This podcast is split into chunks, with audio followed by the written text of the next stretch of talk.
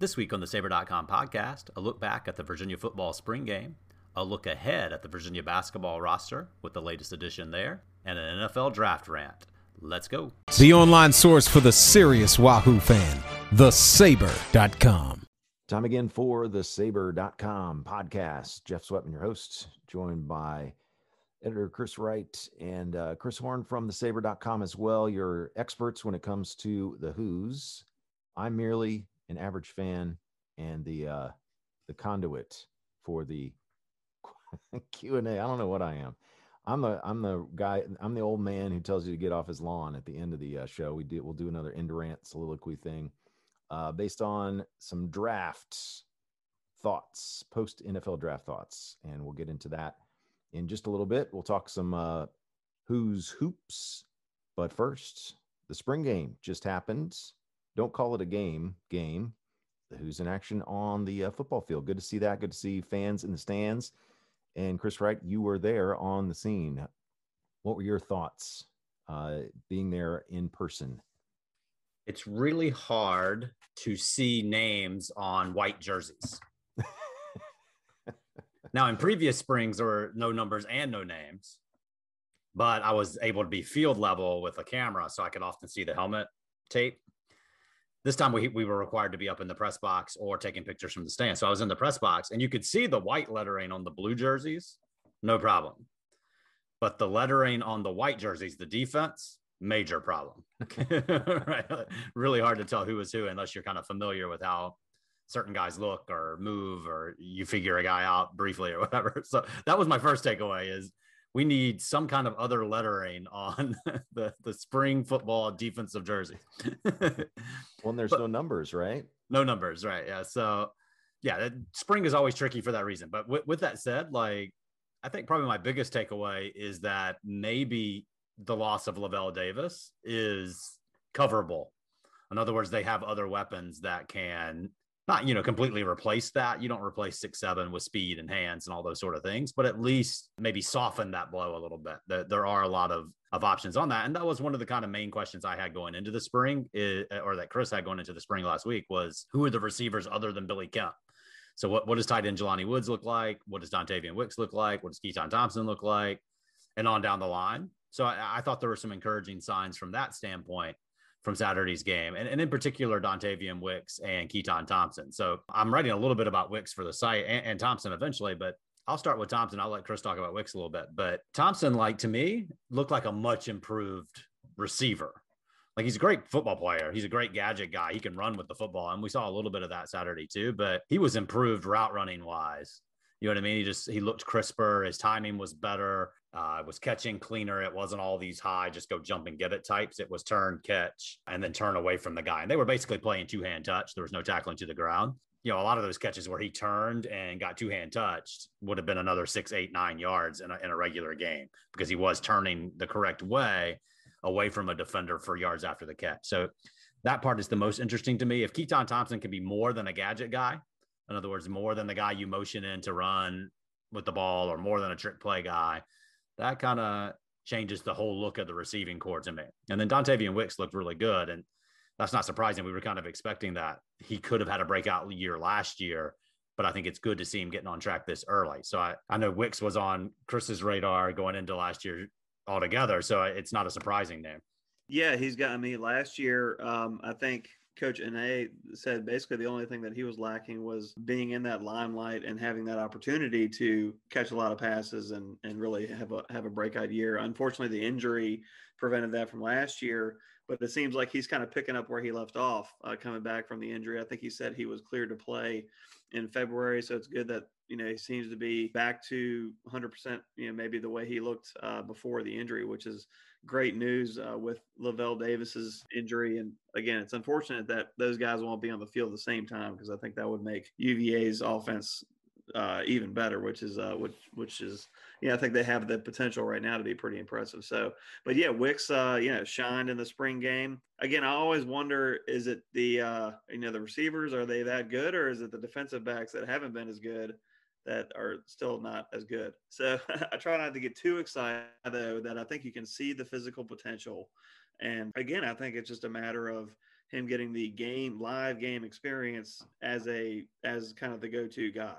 And like uh, with with Keytaon Thompson, if he can emerge as a receiver, and, and for Thompson, kind of going off on a tangent a little bit, you know, looking ahead to his NFL prospects, I think becoming, yeah, I think it's good that he can do a, a number of things, but I think he's going to have to be kind of one solid, like there's going to have to be one aspect of his game that he's got to be like he's got to be a receiver, but maybe he can do some other things too. But maybe so I think if he can develop his receivers, I think that as a receiver, that's going to help Virginia kind of fill that void uh, left by Lavel Davis, but also is going to maybe help him as far as his NFL draft prospects. But yeah, again, but Dontayvion Wicks is definitely a, a guy to be excited about. And I think going back to what Coach Anae said, it's just a matter of uh, when he's given that opportunity to perform and he's kind of one of the go-to guys, you know, how's he going to look in game action next fall? Defensive backs thing is concerning, right? Like Dontayvion Wicks, for example, had a double move touchdown during the spring controlled scrimmage or whatever. Well, double moves gave the corners trouble all of last season. So, you know, you pick out a moment like that and it's like, ooh, that's concerning. And there were other downfield passes that either connected or were very co- close to connecting during the game. And you're going, well, that was the biggest issue from a year ago. With that said, it was very vanilla defense. They weren't blitzing, they weren't disguising too much, I don't think. They were rotating. I think Coach Mendenhall said kind of the top four defensive linemen, they didn't give as many reps. So, you know, backup defensive linemen getting more reps, that sort of thing. Ra'Shaun Henry didn't play at all in the 11 on 11. Billy Kemp and Jelani Woods were limited during 11 on 11. So it wasn't good on good the whole time. So it's a little bit tricky to make sweeping conclusions because I did think there were parts of the corner play and secondary play that looked pretty good. They broke up some some short passes. They drove on some short passes and tackled immediately or two hand touched immediately. All of that I thought was decent. So th- there were some some signs of good and some signs of bad. And I don't think we're really going to know with the secondary until we get probably to game two, three, four on the schedule. There were a couple of picks too, right? Which is another thing. It's like, is that good defense, or was do you not like to see picks from the quarterbacks this early, right? yeah, that that was during seven on seven. One was a bad throw at the goal line that I'm pretty sure was Brennan Armstrong that threw it. Just, just I think I personally thought it was the wrong read or just a bad location of the throw, one or the other. But basically, the the defensive back just cut under the route and took it away. The other interception, I'm not sure which quarterback threw it, to be honest. And this is again a, a spring game issue, but it was not Armstrong. I don't think it was it was someone else, but it was just a throw to the flat that should have been an easy read and a safe throw, which makes me think didn't even see the defender in the flat there was no reason to throw it. It was pretty, it was pretty obvious. Like you're supposed to look at that guy, and if he's there, you don't throw it. So that one I think is an easily correctable one uh, on film. So that one doesn't worry you too much. Any other? Um, how does the day go overall? Maybe for folks who weren't able to attend. I know some schools have their games on like that on on TV. This one I don't think was, and like you said, it would be a nightmare to try and call on the radio if if Dave Koehn had that opportunity. If he can't even tell who's who, but I know Bronco said made some short remarks. It sounded like at the beginning and and got the crowd fired up. Sounded like overall the guys were definitely you know psyched to see that many fans in the stands. So, I mean, just a generic practice is what is really the format. So they're doing position group stuff at times. They're doing some brief special team stuff at times. They do seven on seven. So the lineman types and the running back types are working down like goal line stuff, while seven on seven basically plays 30 yards to the end zone the other way. So the other 70 yards, 11 on 11 after that is more controlled scrimmage situation. So yeah, I mean, that's the basic format. And they would kick at the end of certain segments of the seven on seven, 11 on 11, but with no pass rush, no anything like that, just alternating hash marks. So you'd have one guy kick on this hash mark, one guy kick on this hash mark, and they would just alternate. They made them all except for one, I think. I know one hit the upright, but I think they made all the other kicks. So that's the generic g- generic format of a Virginia practice anyway. They have a lot of control at 11 on 11 pretty much in every practice. That's something that that Coach Mendenhall has really emphasized. He thinks this program needs to play more football. That was kind of what he said at the beginning, and he's kind of stuck to that. What do you think of this format? Kind of ha- as it's evolved over the years, uh, Chris Horn? Yeah, I mean, it's just kind of a inside look. At, you know, I think again, I think the benefit for me is kind of getting to see guys who we haven't seen a lot of, if you can identify them. Going back to uh, what Chris said to, to, open, I think that that seems like to be a rectifiable situation, like pretty clear cut. That we fans, I think, want to see names and kind of figure out, you know, know who's who's doing what out there. So hopefully they can get that rectified next year. But yeah, so that's that's what, what I get out of it, and seeing guys like you know Dontayvion Wicks, guys who are kind of on the the next wave, I guess, of guys. Um, that's that's kind of the benefit for me. I think one thing that we had talked about that didn't happen was seeing a lot of the backup quarterbacks, I guess, in terms of in action. Sounds like Armstrong uh, received a, a lot of the snaps.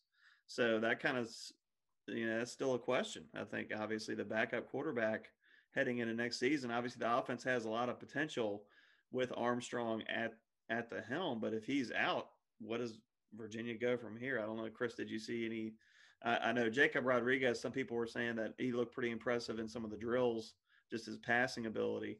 Uh, but again, he's a true freshman, even though he's got he's going to have this spring, and you know with Ira Armstead coming back from an injury, passing's an area that he needs to improve upon as well. So uh, it'll be interesting. That that backup quarterback still a kind of a big looming question heading into the, the summer.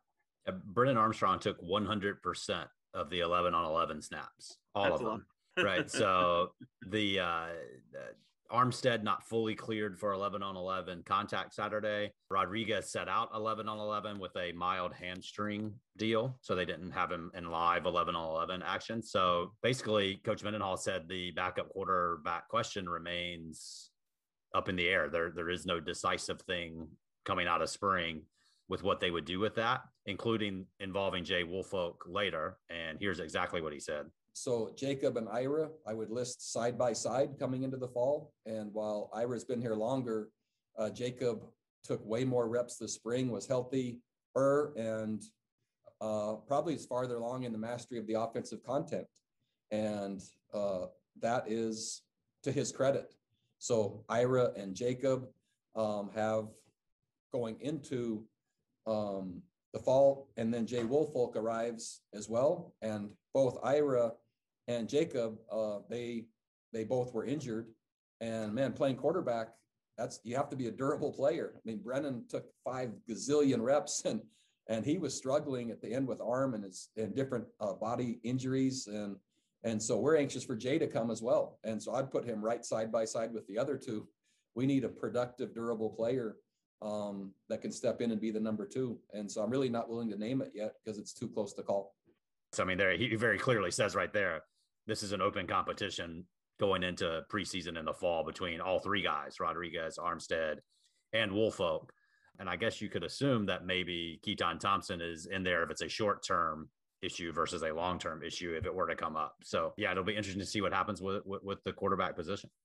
Yeah, short term, I, I would think. I mean, Thompson kind of comes to mind as kind of the logical choice, unless some of those guys, unless either Armstead or Rodriguez really uh, make a make a big impression because you know uh, Keytaon has that experience from Mississippi State, and as you mentioned, it would have to be short term given his unless he's able to get fully healthy from that uh, torn labrum injury. But he if it's short term to me, he's kind of the logical choice of what where where they go uh, at this point anyway. But we'll have to we'll have to see for the summer and how that goes. And then uh, yeah, as you mentioned, uh, yeah, it sounds like Rodriguez has has kind of impressed a little bit, uh, running and throwing. Um, you know, Armstead still kind of maybe developing the throwing part, and then we'll see what what UVA gets from Jay Woolfolk out of Benedictine, who's coming in. He's going to be an interesting scenario, a, a guy who's going to play two sports, so football and baseball. So I'm anxious to see how um, how that how you know they're going to manage him and how that's going to be handled. Especially in this day, you don't see that I don't think too often. Guys playing both sports, especially with with quarter at the quarterback position. So that'll be interesting. Well, it does seem like the purpose of this particular game is to get the fan base fired up somewhat. Is it a situation a little bit like kind of the midnight madness or whatever that at one point a lot of teams didn't do and then once one or two schools started doing it then everybody does it in college basketball do, do you look around and see maybe what other teams are doing and their what their format is? And you know obviously you're limited with what you could do with fans this particular year but some thoughts on that from you guys uh, since you have kind of that historical perspective and it's always i mean football is just such a, a recruiting game in so many ways right? Yeah i mean that's a that's a two-pronged question. Coaches tend to lean or at least virginia's coaches tend to lean toward practice rep side controlled in front of people right? Like what, what we show or don't show the, the coaches very much lean in that direction. They also have to think of the marketing side and the PR team and the promotional team and the ticket sales team and all of them are very much on that side of the the ledger with coaches. Like hey we need this as a promotional opportunity. We need this for fans to feel connected to it. Kind of the balance at Virginia with that is okay we, will have a spring game but it may be a controlled scrimmage not an actual game of orange versus blue and a regular score or anything they didn't even keep score Saturday, right? It was just practice. the blue white scrimmage that Tony Bennett that Tony Bennett does. It's not midnight madness. They're not playing at midnight. It's right a controlled, real basic, you know, five on five sort of run our basic stuff scrimmage. Again, used generally as another practice, controlled in front of people versus a full all out practice. So there is a delicate balance there. I think some fans would say Virginia airs too much on the side of caution, I guess, like don't want to show much, don't want you know, don't want to expose much. We just want to use this as a general practice. So in terms of a fans latching onto it and, and excitement and drum up recruiting and all that kind of stuff, I think a lot of fans would be like, eh, Virginia could do better with that. Yeah. I think the uh, it was it was kind of neat to see some of some of the uh, teams do it on the ACC network uh, this spring, and so I can see you know that being you know kind of a cool thing to do. But I can uh, you know, looking at the other side too, you kind of want maybe fans to be in attendance. So I could see less fans if it's going to be on the ACC network. That you know maybe uh, I was not going to drive to Charles if I can just watch it on TV, and maybe that uh, uh, you know that's not necessarily what you want. Um, but yeah, it's still still a cool aspect. So we'll see how they deal with that in the uh, years to come. But uh, again, I think it was just you know just good to you know get out and have fans in the stands, and I think that was good for everybody. I think uh, good for yeah, the team to be around that, and and the fans kind of to, to to get get more interested and spark their interest as well. My understanding is that the coaches did not want it to be on ESPN three ACC network or whatever. Otherwise, I think Virginia could have had that just like Pitt or BC or any of the others that have been on there. Um, I think that was a Virginia program choice, is, is my understanding. Well, and some news even after the um, spring game, guys, about an, an additional grad transfer, the punter from Florida, mm-hmm. announcing on Instagram that he's going to join uh, the Hoos for his final collegiate season. So, big time program there. Guys, one of the probably top 10 this past year. So, that that's good news. Have you guys heard anything about him or? Uh, yeah, that, he was that a yeah, he, well, I well, punter is definitely a position that is open. I mean, when Nash Griffin kind of handled the duties each of the past two seasons, so UVA has, has a few guys or in the pipeline on the roster to compete for it. But you bring in a guy like uh, Jacob Finn out of Florida, he's going to be like a six-year senior. So his first four years at Florida, he walked on. Um, he didn't play much, uh, but he got an opportunity this past fall and took advantage of it. Uh, seemed to punt uh, pretty well, averaged, I believe, like 46 yards per punt. One of his best games came against LSU. So obviously, you know, stepping up against and, and playing against really great competition in the SEC. Uh, he had a 67 yard punt against uh, the Tigers in that game. So yeah, uh, uh just uh, you know, again with I think that certainly speaks to that UVA wasn't necessarily happy with what they've seen at the punter position and still had a question. So it was, you know, kind of bringing in that and kind of also with you know, Josh Hayes coming from North Dakota State, um, adding to that defensive back cornerback mix tells you that I think Virginia's not the coaches aren't 100% sold of what they have right now. They want to keep adding adding to that to, to hopefully rectify the situation. Yeah, Brendan Farrell is actually the only punter listed on the roster for the spring. So it could be a combination of maybe he needs to be more consistent or whatever, you know, but they also love competition and you have to have a insurance plan. You can't have just one punter. So I, am sure they've got recruited walk-ons and maybe even mm-hmm. preferred walk-ons, whatever coming in the fall. But if you are going through the spring and you only have one punter, you're going, eh, let's get an insurance policy in here if we can find one that fits really well. Well, I think the the Florida punt team was top 10 in net punting allowed last year in terms of yards allowed. So certainly the punter contributes to that. Coverage obviously has a lot to do with that too. But um, I think if you get a chance to increase the competition, you roll with that. And I think that's true of, of Hayes too. And that was something interesting that that came up. You know, you got different guys all slotted at corner now. So a position that uh, had some depth issues in terms of health and who's available this spring to the point that Paris Jones, a running back, was playing corner this spring. But if everyone's healthy going into the fall, it's suddenly a possession, uh, excuse me, a position that's really crowded.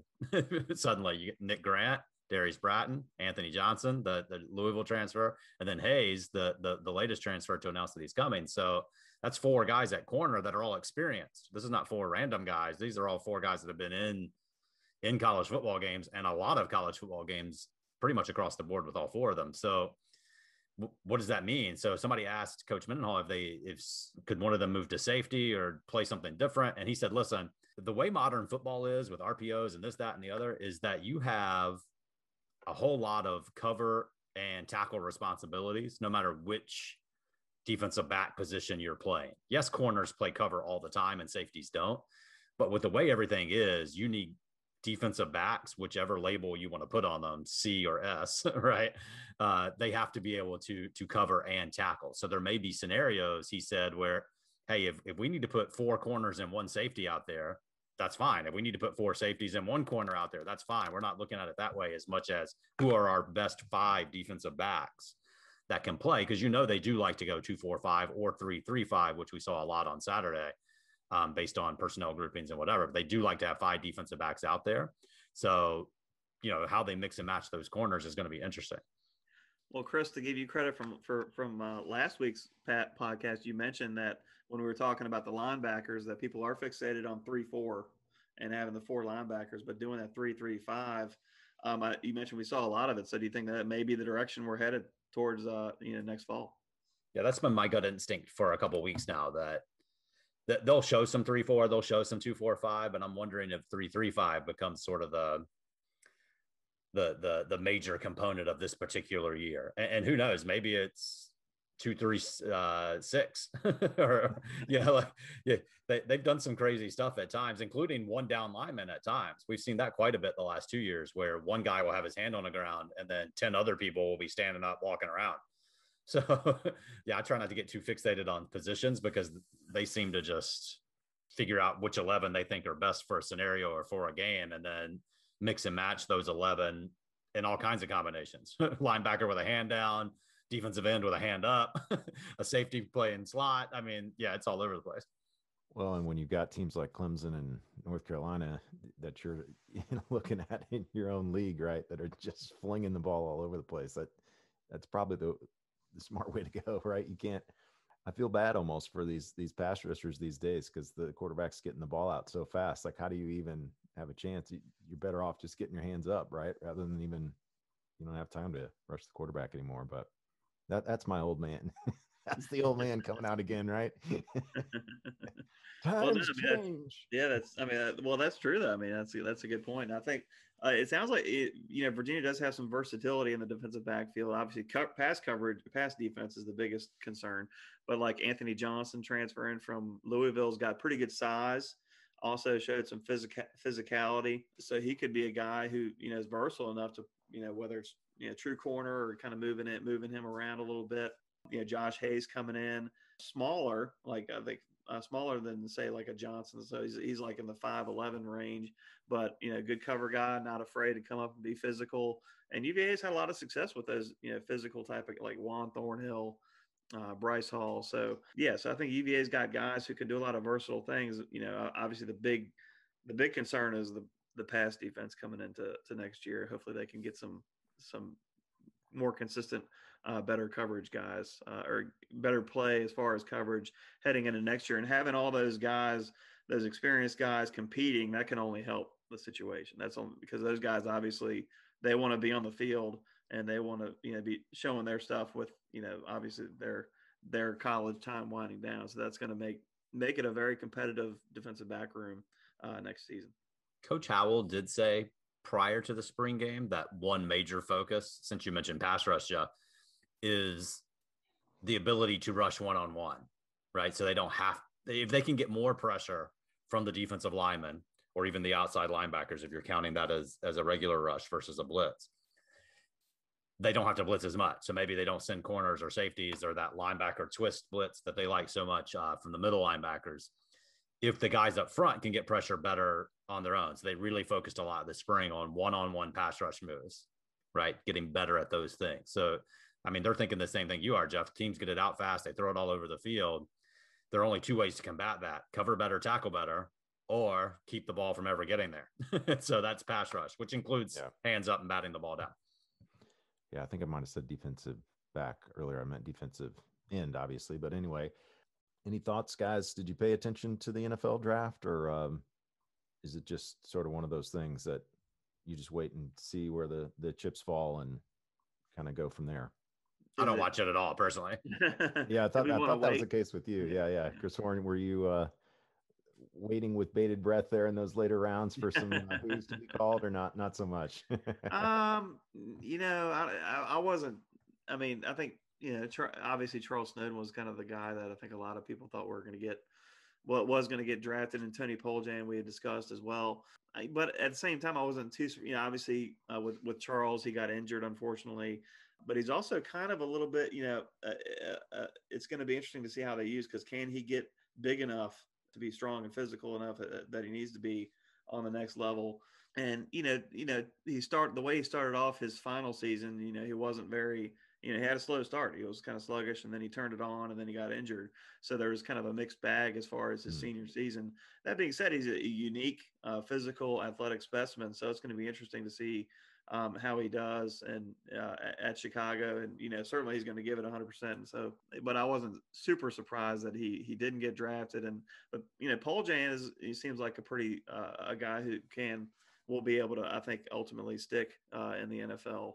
You know, big guy can catch. Um, but yeah, it, it will be interesting. I was going to ask you guys what you what you thought about like looking at today's team at UVA. Are there any guys that kind of jump out as hey, future NFL draft picks? 'Cause I do think that is important as far as recruiting. You want to, it's I think it's good to show that you can get guys to the next uh, next level. And Mr. Horn, that's exactly the uh, topic of my Indorant, a little uh, soliloquy, if you will. Now I can't say it either, Chris. it's coming up for the uh, final segment of the podcast here, but uh, we got some basketball to talk about uh, in the next segment. But first, Chris Wright, you wanted to piggyback on what uh, Chris was just saying there. Yeah, so nobody drafted from Virginia this year. There was a long streak for a while there. How many years in a row they had someone drafted, and then here lately it's been a couple couple of different drafts where guys have not been drafted at all. Will that continue? Coach Mendenhall's and staff's recruiting, at least by the rankings, has improved. So you would think that means more talent. More talent, in theory, means perhaps more developed players, which could lead to more draftable players, right? So it's all like this domino thing. But you know, when I look at the the current roster, Noah Taylor is the first one that jumps out as a very likely or very high probability draft pick next year. I think others could get into that conversation as well, but he's the number one for me that jumps right out as as a definite possibility. I guess maybe if Mandy Alonso had a big year, he, he could be in the conversation as, as a kind of a hybrid defensive line type for the next level. So th- those are the ones on defense.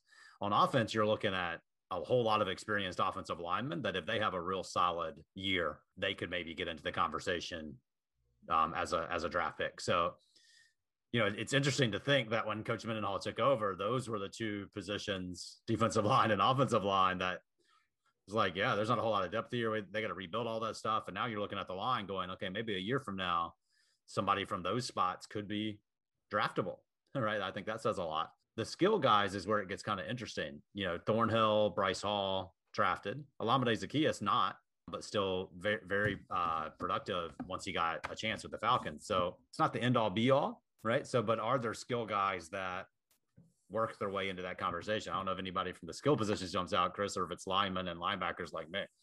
Yeah, I mean, I think it, uh, the guys that kind of jump out for me are kind of the younger guys like Wicks, Lavel Davis, if he can come back uh, to what what he was and, and build on that. But you know, those are those are guys still that we haven't not you know Davis showed some things last year, but like you know for like Wicks, he's got the physical potential, but can't you know it, now the next step is showing it on the field and being a consistent performer. So if he does that, I think he's got the size and the speed, and kind of same with Lavel Davis Jr. to ultimately develop into that. You know, uh, you know, you look at running back, which is a big position uh, that we we've talked about a lot. That I think is going to be very important, especially if you know if Armstrong doesn't have a solid backup quarterback. Do you really want to run him as much next year, next season? So we've talked a lot about the traditional run game. you know, I'm not sure. I don't think you have at this point. You know, we'll see some of the younger guys again, like Mike Hollins. We'll see how he develops. Amaad Foston just came in. You know, Ronnie Walker, I think, uh, showed some things, but are they necessarily guys that jump out at you that are like, wow, this, these guys are going to be definitive draft picks. Uh, I'm not sure. As Chris mentioned, the offensive line, uh, you know, potentially the defensive line. You know, Noah Taylor certainly is the guy that jumps jumps out. You know, Josh, who's coming in from North Dakota uh, State, is a guy who has been mentioned. It was mentioned by his coach, an all conference type of guy. So he could be, you know, one to watch, the guy that they brought in. So, but yeah, it'll, a, it'll be interesting. I wasn't thinking the out years as much, so you could throw Nick Jackson in there as well. I think yes. he he's a guy that has definite draft potential in terms of further down the road versus this upcoming 2022 draft. Yes. Jelani Woods, Jelani yeah, Wood. uh, six seven, two sixty three, can run and catch. He did have a seven on seven touchdown catch Saturday, and you saw it. He gobbles up space pretty quickly. It's not that he's blazing fast, but he's certainly not slow, and he gets on top of you because he's got these huge long strides as a defender, particularly if you're a smaller defender, he can be in your space and turning you before you even realize it. So he's certainly someone I guess to keep an eye on as well because I think he's going to get a lot of targets. And, and you got to try to bring him down too, right? Uh, yeah, and, and you got to tackle him. Yeah, yeah Keytaon Thompson's another guy I'll go back to if he can really refine his skills as a receiver. I think you know, I think we've seen some of the physical potential that he's got, ability to break big plays with his speed. So he's another guy definitely to watch out for. But yeah, Noah Taylor kind of I think is the guy that stands out, and I think you know hopefully he'll be able to. I know he was battling some injury uh, this past season, but hopefully he can come back and uh, really have the dominant year because with his speed and his length, he's a guy that you know should be a disruptor like he was two years like uh the season before last year uh, in 2019 so yeah it'll be uh, interesting to watch uh you know some of these guys uh develop. But yeah i think noah taylor is a guy that stands out for me as well as the maybe the top guy uh, next year. Well and dare i mention his name on a uva podcast but a, a guy like logan thomas i could see thompson developing you know look at his career drafted as a quarterback by arizona and what four or five years later, he he's a star breakout star this past year for the Washington football team. 110 targets and uh, like over 600 yards, six touchdowns in the NFL as a tight end. So pretty wild how some sometimes things can develop like that too for guys. So very good, gentlemen. We move right along to the world of hoops next here on the sabre.com podcast. It's your number one online source as a Virginia fan. TheSabre.com. All right, here we go into the second segment of the Sabre.com podcast. Chris Wright and Chris Horn joining yours truly, Jeff Sweatman, here as we discuss men's basketball. A couple of uh, items to mention this week, guys, in terms of the uh, the Performance Center upgrade. We can get into that, but uh, wanted to talk about the new player in the fold, not a transfer this time out of the portal, but coming from the uh, the European portal. Talk about this guy sounds like he's one of the better uh, players from uh, that part of the world who was thinking about playing college ball in the states. So uh, six nine guy who sounds like he wants to be uh, more of a point guard type player. But uh, you guys can talk more about. let's call him Igor. I like that better than Igor for some reason. I don't know. It just I can hear JPJ raining down chants of Igor, Igor. what do you think? Uh, who wants to take it first? Chris, right? Uh, well, no, Chris whenever, Horn, go ahead. I'll go. I'll go. Well, yeah. Whenever we mentioned the the portal, so is he coming through like Thanos, like in in the Avengers? He just kind of steps through the hole, and here I am. Uh, yeah, I- Igor. Uh, we'll go with Milicic uh, Jr. Uh, yeah, six nine, as you mentioned. Uh, you know, UVA kind of needs looking towards the roster for next year. Definitely needs, uh, I think, a player who can uh, add some front court help or at least depth, even with Jayden Gardner coming in as a transfer and then Kadin Shedrick and, and Papi Caffaro and as like centers. And this is, yeah, he's kind of like a, as you mentioned, Jeff's kind of skilled, uh, has got some point guard skills. I know uh, uh, Isaiah Wilkins was interviewed by Tony Bennett on his podcast and uh, mentioned, yeah, that he's got that height, but he's got, you know, guard skills. So like, legit, sounded like pretty solid guard, guard skills. Uh, seems to have a pretty good shot. You know, we don't we haven't seen a whole lot of footage, and as Chris mentioned, you know, going off highlights is not usually a, a great indicator. So, it, but it looks like he's got a pretty solid shot. um, and a guy with pretty good ball handling ability who can perhaps drive to the basket. So a skilled player. He's the son of a coach, which so you know that basketball IQ, that feel, that's always important for Coach Bennett's players. One thing that I think was kind of notable for me is you know in the in the age of the transfer portal and and uh, you know guys taking off early. Some of the comments that he made, uh, just just talking about um, you know coming in and working and you know, get he's confident Coach Bennett will find a role for him, and it sounds like he knows that he's in for kind of like a long haul type of thing. Like he that he's making this choice, and he's confident that Coach Bennett will be able to develop him and and help him get to where he wants to go. So I think that was pretty refreshing. That it's not necessarily a guy coming in saying, "Hey, I'm coming in expect, expecting 20, 25 minutes right right at the bat." He's coming in and he's saying the right things as far as that he's he's ready to work and and so I thought that was notable. And I think that's going to be important for Virginia, with Virginia being a developmental program, trying to find those types of guys, even are doing even, even an even better job of locating those types of guys with the one time transfer rule in, in place. But yeah, skilled guy. I think there is a question of if he's going to be able to, how much he could contribute next year. But yeah, it sounds like he's got some good tools to work with and, you know, good height, good size to him. And again, some good basketball feel uh, to be kind of a guy like a combo four type of guy, like a three four. I say DeAndre Hunter. He's, he's, not DeAndre Hunter, but a guy who can do multiple things and perhaps you know defend multiple positions. The ongoing chase for DeAndre Hunter, right? like this is this is my new favorite thing about the future of Virginia right now. Everybody that's a combo wing is like, hopefully he can be the next DeAndre Hunter. Or they showed me DeAndre Hunter on film. They said maybe I could be used like that. Or and every fan, anybody that's six eight, hey, De- he, maybe oh, I see a little bit of DeAndre Hunter in this guy. like, we we could all hope, right?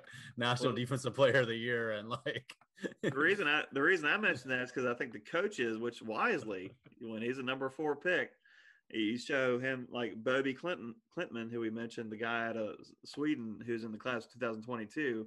Hey, you know, we can use you like the number four pick who just was drafted. so uh, yeah, that's the coaches are definitely doing that wisely. As as I mentioned with the NFL oh, yeah. draft, it's good to get those guys drafted so you can kind of say say, hey, this is what happened for them. The it, potential could be there it absolutely helps with the recruiting, no question about it. And when you can say X amount of guys have had career highs this year in the NBA, that helps you too. You know, Jeff, you said Igor. I always think of OutKast. Do you remember which album that little outtake was from? Oh man, Igor, we've done it. yeah, that's from the Aquemini album. I had to just yeah, look it up. Aquemini, yeah, nice. Yeah, we're not doing uh music at the end, but I had to Going tie way it. back. Yeah, there we go. I like to sneak it in when I can that's one I like to listen to just straight through all the time. Yeah. Uh, when I listen one. to it versus picking songs from it.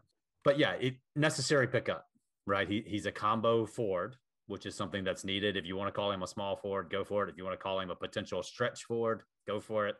but he kind of fits in that combo forward mold in my mind. Um, a guy that's a little bit of wing that could be a little bit more than that and they needed another one of those guys on the roster as soon as possible, right? So whether he contributes immediately or not is not known. And some of that will be based on what happens with Trey Murphy III and what happens with Kody Stattmann. Is he healthy? Is, you know, what's his development continue to be like? But you do need another guy in that mold on the roster because it looks like Murphy's gone. I, I at this point, I'm operating under the assumption that he's going to stay in the draft. And then I think he's likely going to get picked. And then you know, best best of luck to him. That actually helps Virginia. I think he played two years at Rice, and I don't think was on a single draft radar, at least in terms of mock drafts or anything like that. And then one year later, he's being talked about as maybe a late first round guy by a few CBS mock draft type of thing. So if he goes and stays and gets drafted, that's all good for Virginia, even though it hurts in the short term for the immediate roster, which is why you needed another guy of this mold.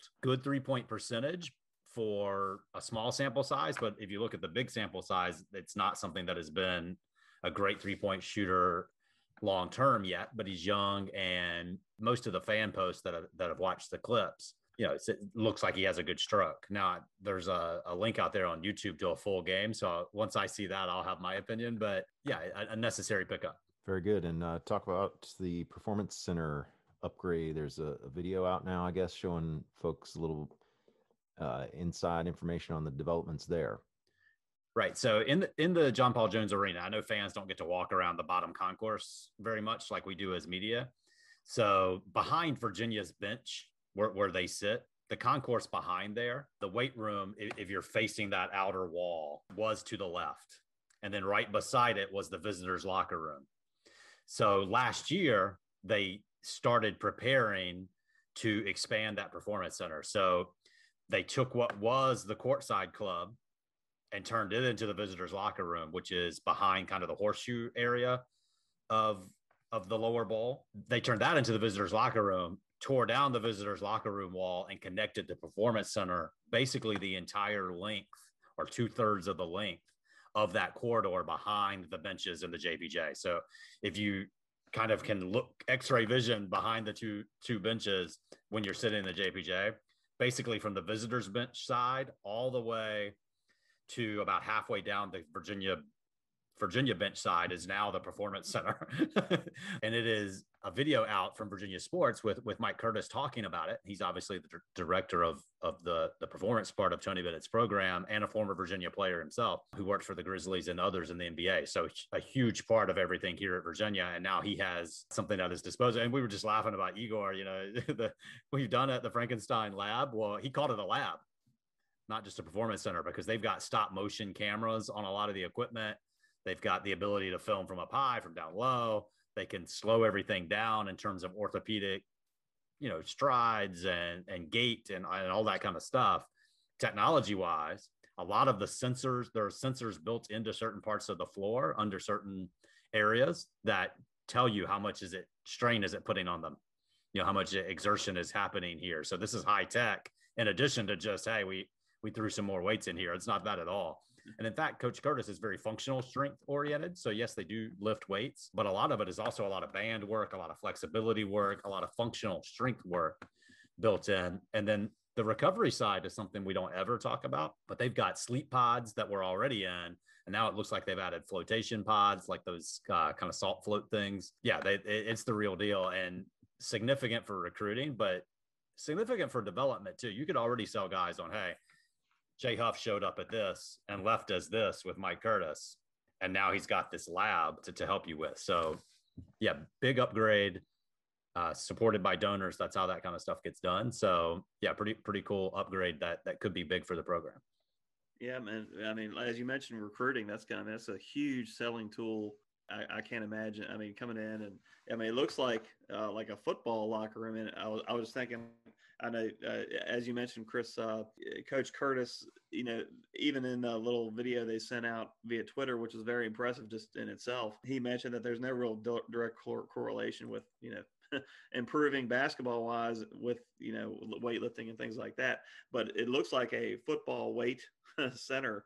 And I remember back in the championship game, uh, the announcers were talking about the Baylor guards who like lifting weights with the football team. And man, that's again, that's just a super impressive facility that can only uh, certainly help with recruiting. Yeah, I'm definitely intrigued by Igor as much NBA as I've been watching lately. These European guys, man, I'm telling you, one of them might win MVP. I mean, they're coming in younger and younger every year, it seems like, and and just better and better prepared and ready to roll in, into that uh, NBA type of game. So, which one's going to win MVP? Oh, you're who are you talking about, Luka? Uh, you, you got th- some votes. I think you've got three reasonable choices: Giannis, Luka, oh, and true. the Joker, Djokovic. Right.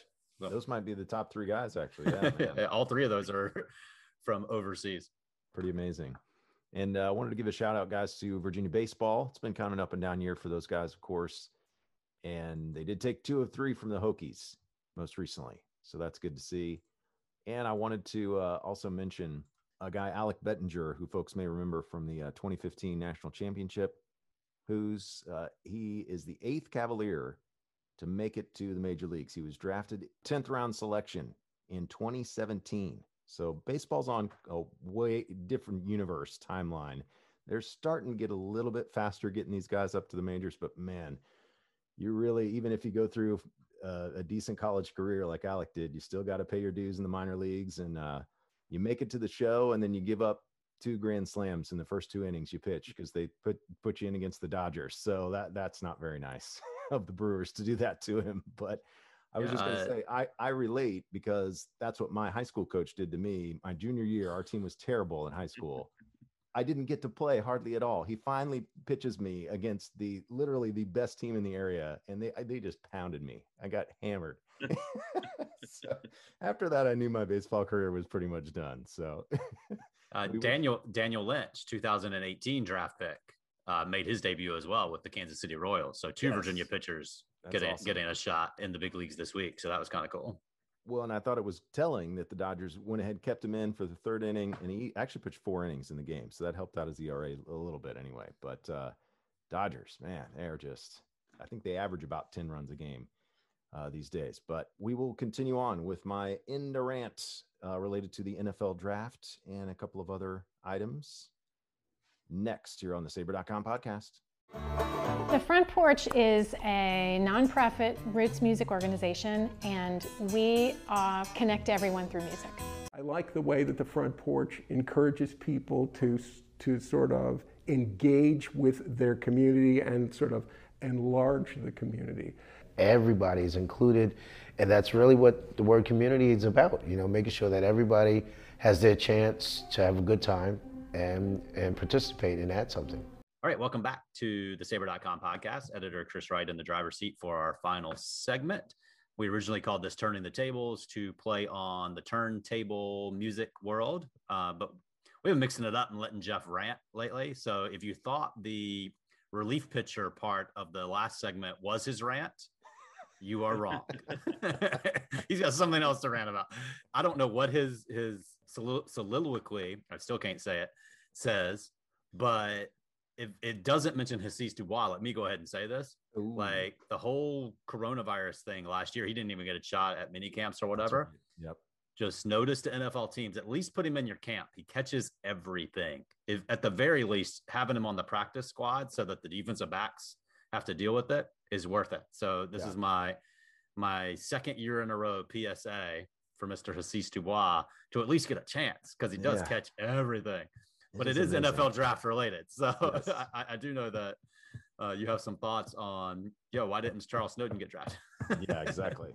Exactly. I'm glad you mentioned Dubois too, because it, it is amazing sometimes, you know, where we see these players close up, you know, for a whole year and there's people making a whole lot of money that are supposed to be looking at guys like that and and they just don't make it for whatever reason. But um yeah, so the the three Hoos and, and you know some of this we've already talked about a little bit, but the uh, the three Hoos we hoped would get picked in the NFL draft didn't end up hearing their names called, but it was good to see Snowden to the Bears, Amos to the Lions, and Poljan to the Ravens as free agents.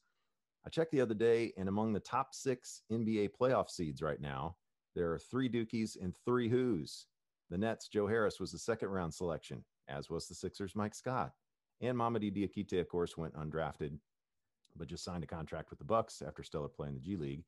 But the fact remains, UVA hasn't had an NFL first rounder since 2009. Tech had two this year, and a total of four drafted overall from a five and six team. My Missouri Tigers were like UVA, five and five, but they managed to have five players picked in the draft. One would think this plays some kind of role, hard to quantify how much in recruiting. At least ESPN draft guru Mel Kiper got a UVA mention in at one point during the first round quarterback frenzy. He reminded everybody that the Patriots actually picked UVA safety Antwan Harris with the 187th pick in the 2000 draft before selecting some guy named Brady in that same sixth round with pick 199. Harris would go on to win three Super Bowls with Brady and New England, by the way. Football is not basketball, obviously. One or two players can change a team's fortune in college or the NBA, while you need a lot more guys, even with a stellar quarterback, as we saw in the Super Bowl this year, to get the job done at the higher levels of football, anyway. But it's not draft type or where you start the process, it's where you finish that counts, right? Although looking back on all time draft bust lists recently, and then all time great quarterbacks like Dan Fouts and Philip Rivers and Warren Moon, who never made it to a Super Bowl, and Dan Marino, who only made one and lost, maybe cashing in on that first round hype really is the Super Bowl of life these days. Even Aaron Rodgers, for all the recent news about his desire to get out of Green Bay, and yes, he does have a Super Bowl ring, but that was the only Super Bowl he's ever been to, and that was 10 years ago. As for this past weekend, you know, I, I wish the guys would wear uniform numbers. I wish the spring game was an actual game. I wish we had more first round picks. I wish two key guys wouldn't have had season ending injuries in the spring. But hey, you don't get everything you wish for unless you win the lottery of life and get to be a first round pro sports pick. a famous coach once said, You play to win the game. Sometimes I wonder whether it's first round players or college programs if you play to win the draft. And one final music note to tie it all together it's like that Helmet album from the 90s. That was an eagerly anticipated major label debut that might have been a critical and sales disappointment, but the band didn't mind too much, taking that $1 million advance check to the bank. that was a big controversy in my college radio days. It was like, Helmet got a million dollars to sign to a major label. What a bunch of sellouts. But here we are. That was the 90s and uh, a little bit different times now. So that's my take on things. That's about all I could think to rant about the, this week. The interesting part of that, there were, we do Newslink uh, where we link Virginia articles. So we bounce around to the different websites. So including the Washington Post, which sometimes has Virginia content. But yeah, the head the headline for the Sally Jenkins column, which I didn't read, but NFL teams put all the resources toward finding a quarterback and then guess. right. So there's a lot of that kind of to the NFL draft. So if I would add yeah. to your rant, I would just say this. We hear over and over and over from scouts and coaches and the uh, it's all about the film. The film doesn't lie. The film shows. The film if the film is, it matters as much as it says as they say it does, they need to learn not to get so spooked by certain things. Forty times, bench reps, it, you know, injury in the case of Bryce Hall, like if it's an injury that you can project is one that typically heals well, don't be so spooked. Trust the film. You know, right. I think Bronco Mendenhall falls into that category, even though I haven't heard him say that directly. He did say, like, every year I'm perplexed in the draft where certain people go. right. So I'm, I'm yeah. sure when the Snowden thing happened Saturday night, Mendenhall was probably like, boy, that's puzzling. yes, he's injured, but the tape shows it. He's a versatile guy. He, he can do a lot of things uh, it's worth the risk. Now, the Bears love him apparently, and feel like they they get a steal. They get an undrafted free agent that doesn't cost you the same as a fourth round pick would or a sixth round yes. pick would. So that's, that's, definitely part of it. but yeah, tr- trust trust that film. Uh, that's my rant. The, the film well, does not lie. And the PTI guys on ESPN were saying the other day, like leading into the draft, how you know their expectation was, you know, some of these guys who played this past year as opposed to some of the better players that had opted out because of COVID. It's like, well, you're going to have more tape on that guy. So if it's close, you're going to pick the guy that played last year over the guy who sat out. Well, then when it came time for draft day, first round, I think a quarter, you know, like 25% of those first round guys were guys who had opted out of last year. So that they're picking talent. It, it is interesting sometimes how it all shakes down, right?